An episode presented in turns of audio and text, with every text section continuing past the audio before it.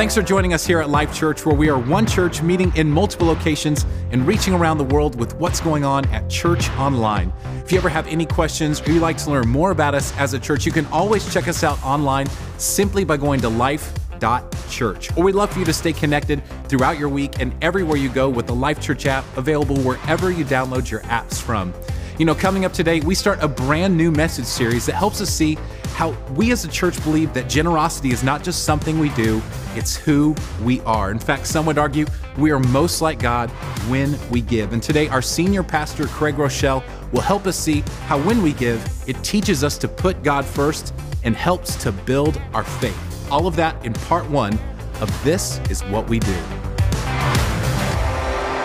Hey, it's great to have all of you with us today. I'm wondering who's a little bit excited to be in church today. Do we have anybody today? All of our churches, it's great to, uh, to be with you guys. And before we dive into this week's message, I want to give a little shout out to uh, some of our different churches. On this particular weekend, we have three of our life churches celebrating anniversaries uh, out of Tulsa, Oklahoma, under the leadership of Pastor Melody Dixon. We are celebrating in Tulsa, Oklahoma, 15 years of being a church influencing Tulsa. Every Tulsa location in there. I think there are six campuses came out of this particular location. We celebrate with you guys. Uh, Northwest Oklahoma City, under the leadership of Pastor Ronnie Brumley, celebrating 10 years of ministry, impacting so many lives. And in Overland Park, Kansas, we have Pastor Danny Duran leading a movement in the Kansas City area at the one year anniversary. We celebrate with you guys all that is happening there. And uh, I'll tell you what, I just have to say, I love this particular service, you guys are a little more fired up, and that's why I'm excited to tell you this weekend we're going to talk about the blessings of generosity. It must have been my delivery because I'm, I'm going to try it again because I just told him how much I love him. And we know how we're generous here, so I'm going to try it again. This weekend, I want to talk to you about the blessings of generosity. Yeah, I, I, I knew there would be some people fired up because we're a little bit different here, man. I mean, we just love to use what we have to make a difference. In fact, I'm curious, how many of you would say that honestly you are you're a pretty generous person? All of our churches, you love to be generous, you're a pretty generous person. I agree with that with my whole heart when I look around. I truly do see some of the most amazing, crazy, passionate, generous people. At our church, we say something a little different. If you know it, say it with me. We love to say that we will lead the way with irrational generosity because we truly believe it's more blessed to give than to receive. We will lead the way. We're going to do everything we can to make a difference with what God has blessed us with. And I celebrate the generosity of so many of you is truly, truly amazing. It's God inspiring, and it makes a big difference in this world. Unfortunately, if we can just call it what it is, a lot of people get uncomfortable when you talk about generosity. And the truth is, tragically, in our country, many people are not that generous. If you ask them, are they generous? Many people are going to say, yeah, I'm pretty generous. And the reason is because they give something. But we need to understand that giving and being generous, they're actually two different things. Giving and being generous, they're actually two different things. To be generous is to orient your life around the thrill of being used by God to make a difference. And I want to show you a couple of thoughts about people in my country. I know Church Online, there are those of you from countries all over the world, and I'm not going to pick on your country, I'm going to pick on mine and give you just a couple of thoughts. Uh, you could jot these down if you want to. Most Americans don't feel rich, and we are. Most Americans don't feel rich, and we are. Most Americans think we are generous, and we aren't. Let me repeat both thoughts again. Most Americans don't feel rich, and we are. Most Americans think we're generous and we're not. Let's unpack this for a minute. Uh, most of us don't feel rich. And the reason is why? Because there's somebody that's a lot richer. When we compare ourselves with someone who has a lot more, we don't feel like we're wealthy. But when we compare ourselves with people around the world, we have to acknowledge we are extraordinarily blessed, aren't we? We really, we really are. In fact, if you drive a car, if you have a vehicle, uh, depending on what study you read, that puts you somewhere in the top six to nine percent of the wealthiest people in the world. If you have transportation in a car, you're somewhere in the top six to nine percent of the wealthiest people in this world. You're in the top 10%. That's incredibly blessed. We're, we're blessed and we don't know it. And you think about what we take for granted. For example, chances are most of you had some experience like this this week. You got in your car or someone's car and drove perhaps past six or seven different restaurants to go to your favorite restaurant, walked up to your favorite restaurant, perhaps were a little put off if you had to wait five minutes to get in, because you usually don't have to, came and sat down at a table. Someone else came and took your order, brought food to you. You ate it all. Someone else cleaned the dishes. You got back in a vehicle, drove to the place that you live. If you live in a place like I did, you drive up to your house, press a button, and a door opens up. How ridiculously wealthy is that?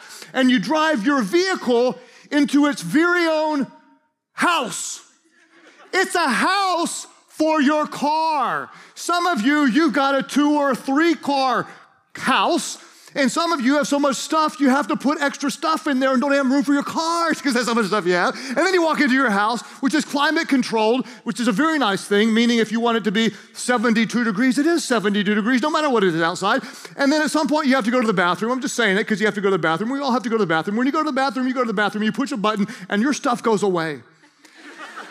If you don't every now and then thank God that your stuff goes away, then you are missing out on a really big blessing because many people, their stuff doesn't go away. Stays in a hole. You push button, then it's still in the hole. Your stuff goes away. That's how rich you are. That doesn't happen all over the world. You go to sleep in a very comfortable bed, you wake up the next day, you're gonna go to church, you walk into your closet, you got clothes from this side of closet to the other. Some of you have two stories of clothes. You got clothes here and another layer of clothes. And you walk in, you touch them all, and then what do you say at the end of it? I've got nothing to wear, right? That's how rich we are. That's how rich we are, right? Most of us, we're really, really blessed and we don't know it. The problem is, if you ask the average American, are you generous? They're gonna say, yeah, I'm pretty generous, but we're really not. In fact, I want to show you a couple stats. The average American actually gives only 2.8% of what they bring in away.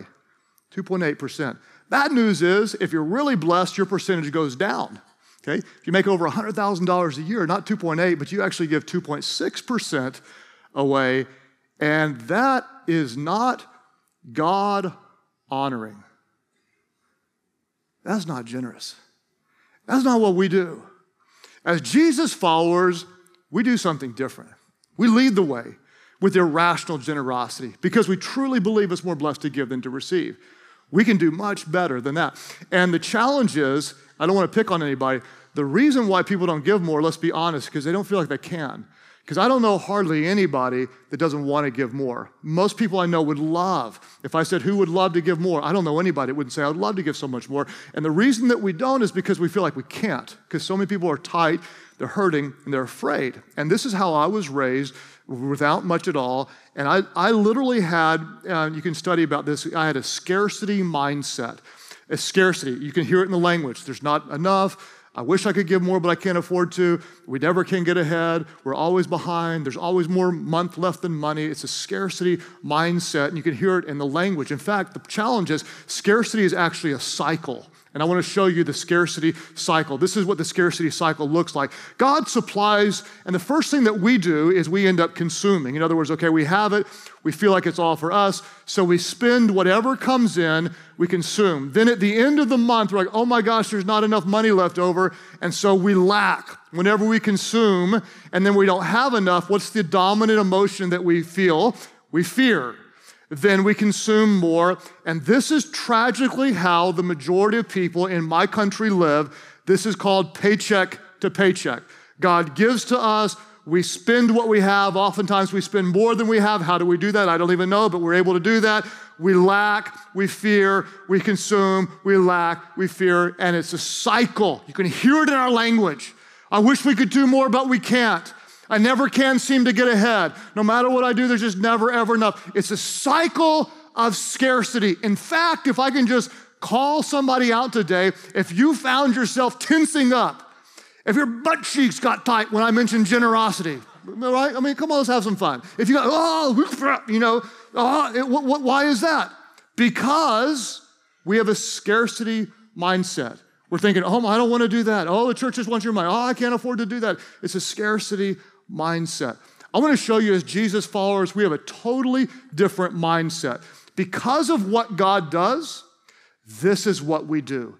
Because of what God did for us through Jesus, we do something different first. And when we do something, God does something, and it creates a whole different cycle. It's not a cycle of scarcity, but it's a cycle of supply. Let me show you what we do. This is what we do we give generously. That's what Jesus followers do. Because of what God did for us, we love to give generously. In fact, Paul talked a lot about giving to the Corinthian church and in other places. And he said this in 2 Corinthians 9 7. We're going to read a portion, then we're going to see what God does. Paul said, You must decide in your heart how much to give. That's what we do, we give generously. And I love his instructions don't give reluctantly or in response to pressure.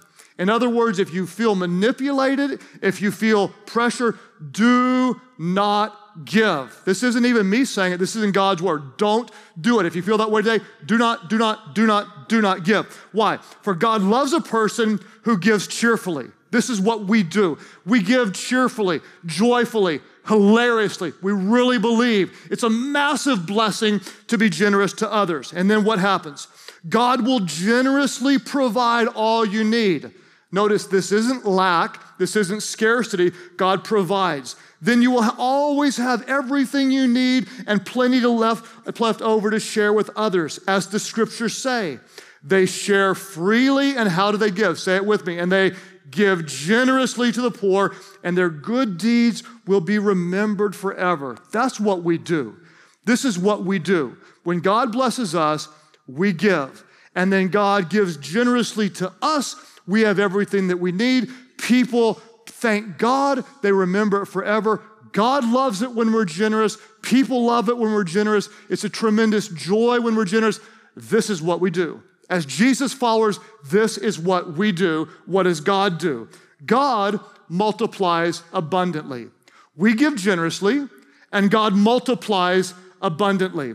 Verse 10, continue with the text, says, For God is the one who provides seed for the farmer and then bread to eat. What does God do? God gives us seed to sow. God gives us something to plant. God gives us resources to give and bread to eat. In the same way, He will provide and increase your resources. This isn't lack. This isn't scarcity. This is abundance. This is blessing. He multiplies, increases your resources. And then what happens? This produces a harvest of generosity in you. God is blessing and multiplying, and you become even more generous. And then scripture says you will be enriched in every way. Why? So you can always be afraid? So you, you always be nervous? No. So you can always be generous. And when we take those gifts to those who need Him, what are they going to do? They're going to thank God. They're going to praise God. And this is diametrically opposed to the common mindset, which is cycle of scarcity. Instead, when we sow, God supplies. When we sow, God supplies. In fact, let me show you just a, a, different way of looking at things. The first one is this. This is the this is scarcity. We consume, we lack, we fear, consume, lack, fear. I wish we could do more, but we can't. Instead, whenever God supplies, what's the first thing that we do? We give. As Jesus followers, the very first thing that we do in response to God is as God blesses us, we return 10% a tithe back to Him as an act of worship. We give to God first because God gave to us. For God so loved the world that He gave His firstborn Son, Jesus. We give. When we give, what does God do? God multiplies it. We put seed into the ground, God gives us a harvest, a bigger return. God multiplies what we give. When God when we give, God multiplies. We don't fear what happens our faith grows, and suddenly what do we do? Oh my gosh, God has blessed us. We give some more, and God multiplies. Our faith grows, and, and suddenly we have a harvest of generosity because of the goodness of God. Instead of living in fear of lack, we take this crazy radical faith that makes no sense intellectually, only in God's economy does it make sense, and we worship God with the tithe. What does the tithe do? Among so many other things, tithing breaks the cycle of scarcity and creates a cycle of supply. What does it do? It breaks the cycle of scarcity and creates a new cycle of supply. How does it work? What is the tithe? The tithe comes from the Hebrew word ma'aser, which means one tenth. One tenth of everything that comes to us, we give back to God in an act of worship. You say, does that even matter now, like New Testament times? You go all the way back before the law. Before the law even existed, Abraham returned first increased back to God. Go all the way to the New Testament. Two different times in the Gospels, Jesus said, recorded two different times, you should tithe and he said, and do not forget the more important matters of the law. In other words, tithing, that's just kind of an assumption. That's just what we do. Don't forget love, mercy, sacrifice. Of course, we tithe. This is just what we do. When God blesses us, we worship Him in an act of honor and say, God, I return back to you 10% of what you give to me. Then God multiplies it, it builds our faith, we give some more, and suddenly, instead of a cycle of scarcity and lack, we experience the abundance of our good God, and He creates a harvest of generosity in us. Let's unpack it. Three thoughts about the power of the tithe. What does the tithe do? Number one, the tithe teaches us to put God first. It teaches us to put God first. I love the way it's recorded in today's Living Bible, Deuteronomy 14 23, that says the purpose of tithing is to teach you to always put God first in your lives. It teaches you to always put God first. If I can slow down for a moment, let me just kind of get into your mind because I know what a lot of you are thinking. Oh, I should have slept in today.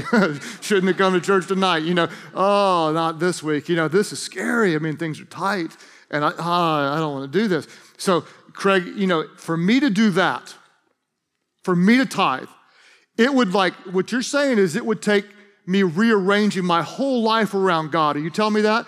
Yes, I am. Absolutely. I mean, you don't understand. Like, I have to make massive changes. Yes, that's what I'm telling you. To do that, it would take crazy faith. Yes, it's exactly what I'm telling you. Why? Because it takes faith to give first. It doesn't take faith to give last. Tithing, every time I receive an increase from God, it reminds me in a very tangible way God, because of what you did for me, this is my honor to give back to you. I have rearranged, prioritized my life around you as the Lord of all, and I put you first. Tithing teaches us to put God first. The second thing is that the tithe builds our faith. We see the faithfulness of God. And this is what Malachi 3 10 and 11 teaches us. Uh, scripture says, Bring the whole tithe into the storehouse, that there may be food in my house. And what's crazy is this is the only place anywhere in Scripture that God says you're allowed to test Him. The only place anywhere in the Bible God says you can test Him, and it's on this God says, Test me. You don't believe it? Try it.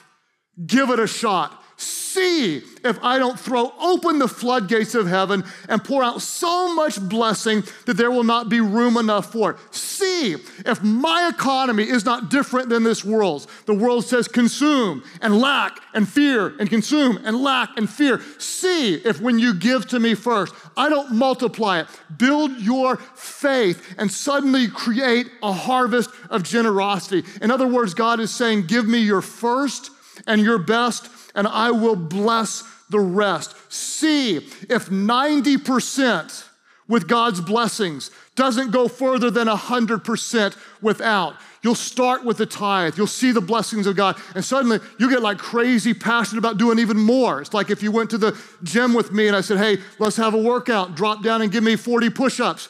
You might be like, Craig, you're smoking the funny weed. I can't do 40 push ups. Like, come on, no. yeah, you will. You will. You can't yet, but you will. Do what you can do. You might knock 12 out the first time. Next week, you're up to 14. Week after that, you're at 18. Three weeks into it, you're at 28. Six months into it, you're gonna knock out 40. You're gonna jump and say, What else do you have for me? Bring some more on. And this is what happens with generosity. You start with the tithe. You see God's provision. It blesses you to give even more. Suddenly you're giving offerings. Suddenly you're rearranging your whole life, recognizing that what God has given you is actually not all for you, but you can use it to make an impact and a difference in this world because it is more blessed to give to others than it is to receive. And a cycle of abundance happens, and suddenly you're transformed when you give to God first. It's powerful, it's freeing. And it's nothing like where most Americans live today scarcity. So I'll tell you a little bit of my story. And if you've heard it before, um, it's because I only have one journey toward tithing, but it's very special to me. I grew up in a home without much. Uh, we were, we were, I was raised with a massive scarcity mindset. I went to counseling to try to break this mindset because I have so, so much of a fear of lack. Um, in fact, scripture says that if you don't tithe, you're actually robbing from God. I didn't just rob from God in a tithe, like I robbed, robbed, stole, robbed from God when I was an usher in high school at First United Methodist Church. I was, you know, you had a couple of kids that would pass out the little gold um, plates with red felt so you couldn't hear the quarters hit, and we'd pass them out. Well, we would actually, me and my buddy, uh, I won't tell you his name, uh, but John and I would go down and we'd take the buckets down into the basement to give to the adult ushers, and we'd take a couple dollars out every single week, and then we sneak out the door and we go to the little store across the street, buy a popsicle, take that thing down so fast, come back and listen to the rest of the sermon with a brain freeze on stolen money from God. God might strike me down. That's what I did. That's where I started. And so, whenever I became a follower of Jesus in college and I heard my first tithe message, my response might have been a little bit like a lot of yours, like, yeah, I'm not doing that one. that one's not for me. And when I heard another message, it really impacted me in an, an amazing way because, like you, I really want to honor God.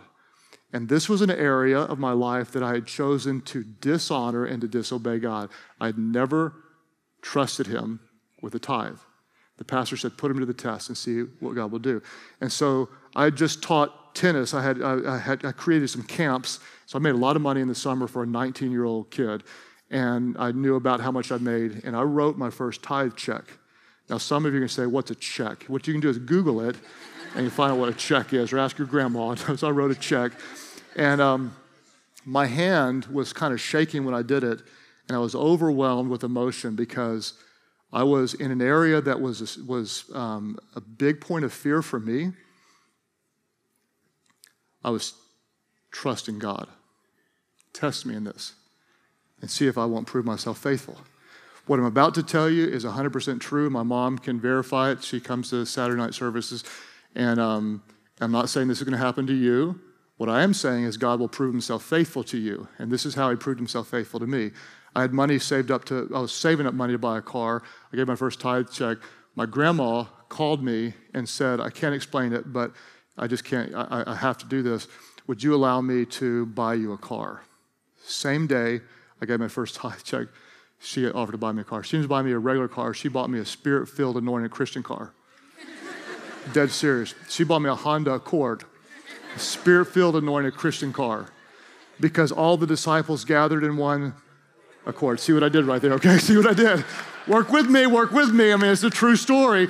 And, and I'll tell you what, when you see the provision of God in whatever way you do, it changes you.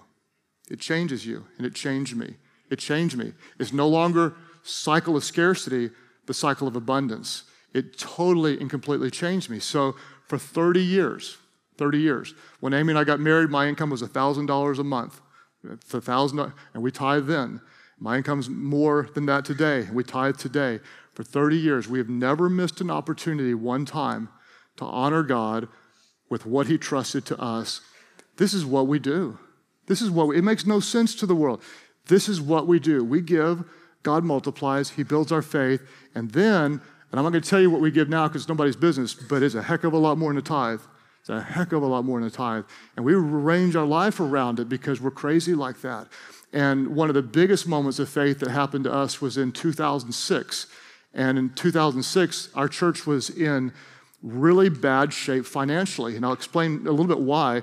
Uh, we grew so fast with so many young people that we just couldn't keep up. There were two different times I took on a home equity loan just to make payroll. That's how it was. I mean, it was just, it was, it was just always like that. And we were bigger, but still hurting financially in massive debt. And churches all over the world started wanting to buy our resources. They want to buy sermons, graphics, videos.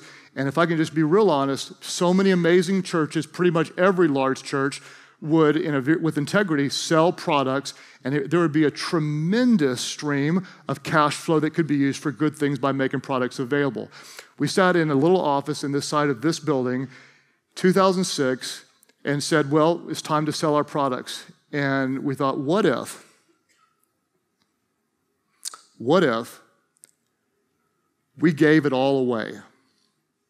And the moment we posed that question, my faith went through the ceiling like, yes. It would be, and what you need to understand, it, was, it, would, it would be an earth shattering thing in my little church world because everybody sells it.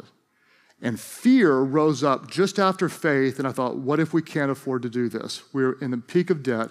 What if we can't afford to do this? And we took the step of faith, and we did it. We gave, God multiplied, He built our faith, He provided more than we had ever had before, and you could just start to see this. Then one day we came up with the idea of the Bible app. What if we gave the Bible app away? We can't do that. This web costs way too much money. We can't do that. And so we decided to give the Bible app away. And then what happened? God multiplied. Here we are 10 years later, completely debt free, pay for campuses in cash before we ever started. What happened? What happened? What happened?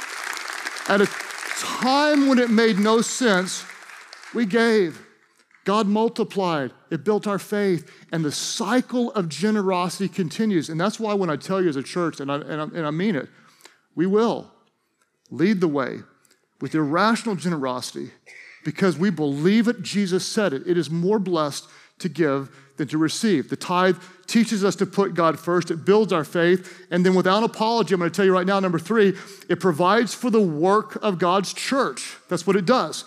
When you return 10% into God's church, a lot gets done in the world. Malachi 3:10 says, "Bring the whole tithe into the storehouse, that there may be food in my house." Show of hands, be honest, all of our different churches. How many of you would say that your life is different spiritually because of God's work in this church? If, you if, you, if your life is different spiritually, would you raise your hand right now, just all over the place? What happens? Spiritual food in the house makes a difference. Someone else gave, the work of God goes forward. Your life is impacted. This is what we do. Let me tell you just a few stories, just a few stories from this week. Chris, a recovering uh, addict, was invited by eight other recovering addicts who were new believers in Christ in Wellington, Florida. They finally got Chris to come. Weekend number one, last weekend, he surrenders his life to Christ, comes forward and says, Please help me. I need to get free of drugs. I need Jesus with every, inside of me. Let me tell you also from last weekend, Raja, um, a Hindu from India who's been a part of our church online community battling depression and asking lots of questions. Went public with his faith in Jesus last weekend. That is two stories of 101, 1001 uh, salvation stories from last week. Let me say it again, and don't even clap. I want you to feel this. That's two stories from 1001 salvation stories from last week. 1001, and that happens all the time. We're not praying for revival. Listen, church, we're in the middle of one. We're in the middle of one, and that's what happens. A couple other stories. Uh, Prem from India said, Thank you that the Bible is now available on audio um, in Hindi. Uh, Gia from Alabama said her whole family came to know Christ because of the YouVersion Bible app. That's two stories of the 265 million free Bibles that we've given away on devices all over the world. 265 million. Uh, Pastor Kevin wrote in from California, said the free resources provided to his church helped it triple in size over the last year. That's one of over 400,000 pastors that downloaded free resources from our church last year. Last week, we helped pay the rent uh, for a father of four who's unable to work because he's going through chemo. That happens every week, multiple times at every single life church. You never know about it. God gets glorified and needs are met. Every life church location has a, uh, a, local mission partners. We all have multiple ones. There's 26 life churches. We all have multiple mission partners. Uh, in Tulsa, Oklahoma, we partner with the, uh, the Tulsa Boys Home. The, the, Tulsa churches gathered, gave an offering, and gave this home um, $180,000 recently. More than that, over 300 volunteers serve regularly in the Tulsa Boys Home. What I'm most passionate about, I taught one message, one message on being adopted into God's family. What if we as a church started adopting people? In my state, our church helped with, uh, um, uh, with uh, state organizations uh, create a care portal through our church through one message. 1,978 children have been now placed in foster homes through our church.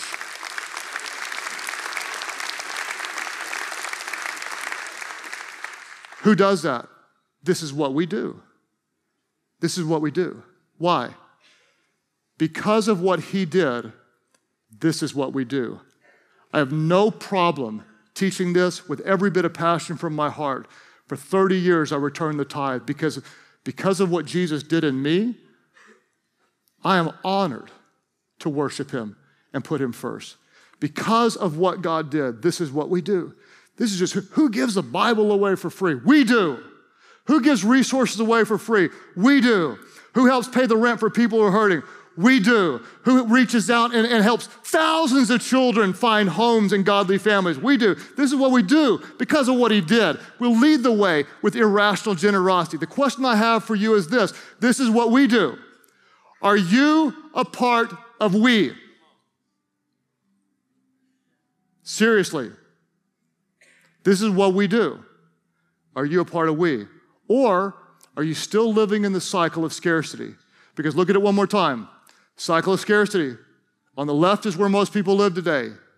We consume, we lack, we fear. Cycle of abundance. It makes no sense in the natural. It'll never make sense on paper. It is supernatural.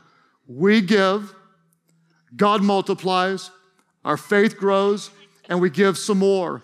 When we give, God creates in us a harvest of generosity. And when we give, people thank God. This isn't just what we do, it's who we are. We're generous. Why? Because God gave first. Because of what God did, this is what we do. And I want to invite you, if you're not a part of it, to be a part of we.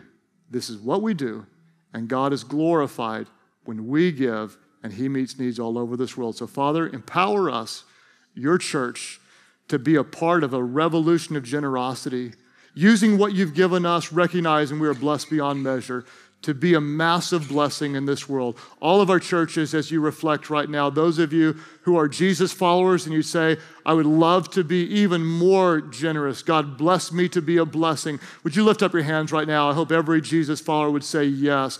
God, I pray today for faith to increase, that as we put you first, you would honor your word and we put you to the test, God, that you would open up floodgates of heaven, provide even more that would build our faith, not so we could even enjoy it all for ourselves, but we could be a bigger blessing to others. God, make us your church so radically generous that even non believers, doubters, and skeptics look on and say, Well, I may not believe what they believe, but, but they sure do practice it. Oh my gosh, they are generous. May the world see your love through the generosity of your church, Jesus. Build our faith. God, for those who would tithe for the very first time, God, I ask that you would prove yourself faithful as you promise, that you are a God who provides abundantly, that we could be even more generous to your causes in this world.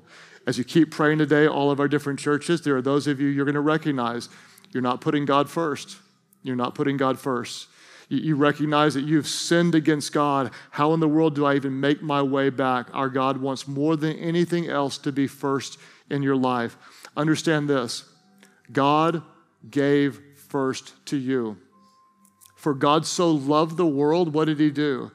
He gave His one and only Son. God gave His firstborn Jesus. In other words, you could say Jesus was God's tithe.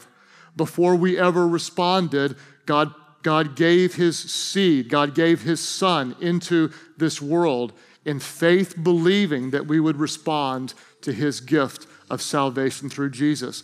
Who is Jesus, the Son of God, who was born of a virgin, didn't inherit a sin nature, lived a perfect life. On the cross, he became sin for us. He took our sin, he died with it. On the third day, when the stone was rolled away, he wasn't there. The tomb was empty. He's risen. He defeated death, hell, and the grave. In all of our churches, there are those of you, you recognize He's not first in your life. You acknowledge you've sinned and you need a Savior. Jesus is the Son of God. Whoever calls on His name would be saved. It doesn't matter who you are, what you've done, how dark your life is. When you call on Him, you will be saved, forgiven, made new. The past is gone and everything is new. At all of our churches, there are those of you, you recognize you need His grace. You're not here by accident. God brought you here today for you to call on Him to save you as you put Him first. All of our churches, you say, Yes, I need your grace. I need your mercy. Jesus, today, I trust you. I give my life to you. That's your prayer. Lift your hands high right now, all over the place, and say yes. Right back over here, back over here in the back, right here. God bless you. Up here close. Way back here over the back, over here in this section. Others of you. All three of you right here together. Bless you, bless you, bless you. Over here on this side, right back here in this section. Praise God for you. Oh my gosh, others of you who say, Yes, I need your grace. We're not praying for revival. We're in the middle of one. God's Spirit is moving here. Church Online, you click right below me. And together as a church, help me welcome those into God's family today. Pray aloud. Nobody prays alone. Pray, Heavenly Father, I give you my life, asking Jesus to forgive me and to make me new. Fill me with your Spirit so I could know you and follow you for the rest of my life. I put you first. My life is not my own. I give it to you. Thank you for new life. Now you have mine. In Jesus' name I pray. Life Church, would you worship big? Would you worship loud? Would you welcome those into God's family and celebrate the goodness of God? It's our honor to play a small part in all that God is doing in and through your life, and we would love to continue with you on that journey. To find out what your next steps could be in your relationship with Christ, all you have to do is go to life.church slash next. You know, here at Life Church, it's our honor to partner with several Christ centered organizations at all of our Life Church locations. It's just one more way we get to extend our reach beyond the walls of a physical building. And recently, we had the chance to further our relationship with one of our amazing partners, the City Lights Foundation in Tulsa, Oklahoma. Take a look.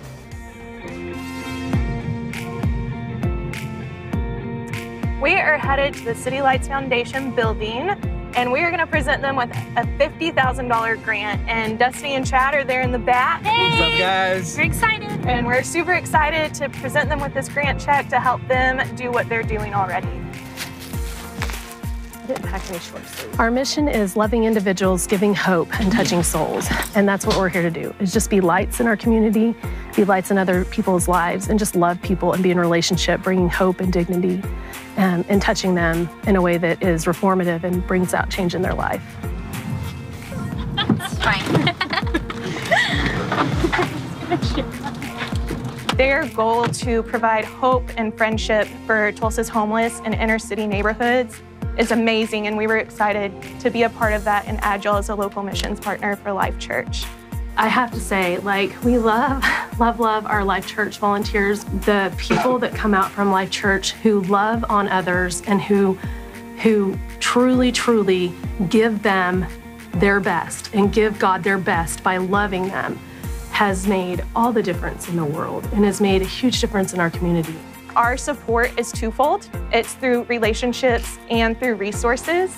And because we believe in what City Lights Foundation is doing, we're excited to um, back y'all even further with a $50,000 grant. So,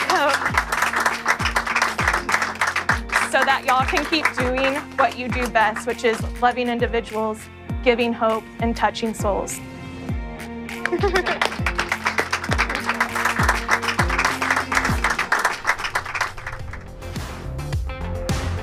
Here at Life Church, it's our mission to lead people to become fully devoted followers of Christ. That single statement drives everything we do here as a church, all because we believe whoever finds God truly finds life.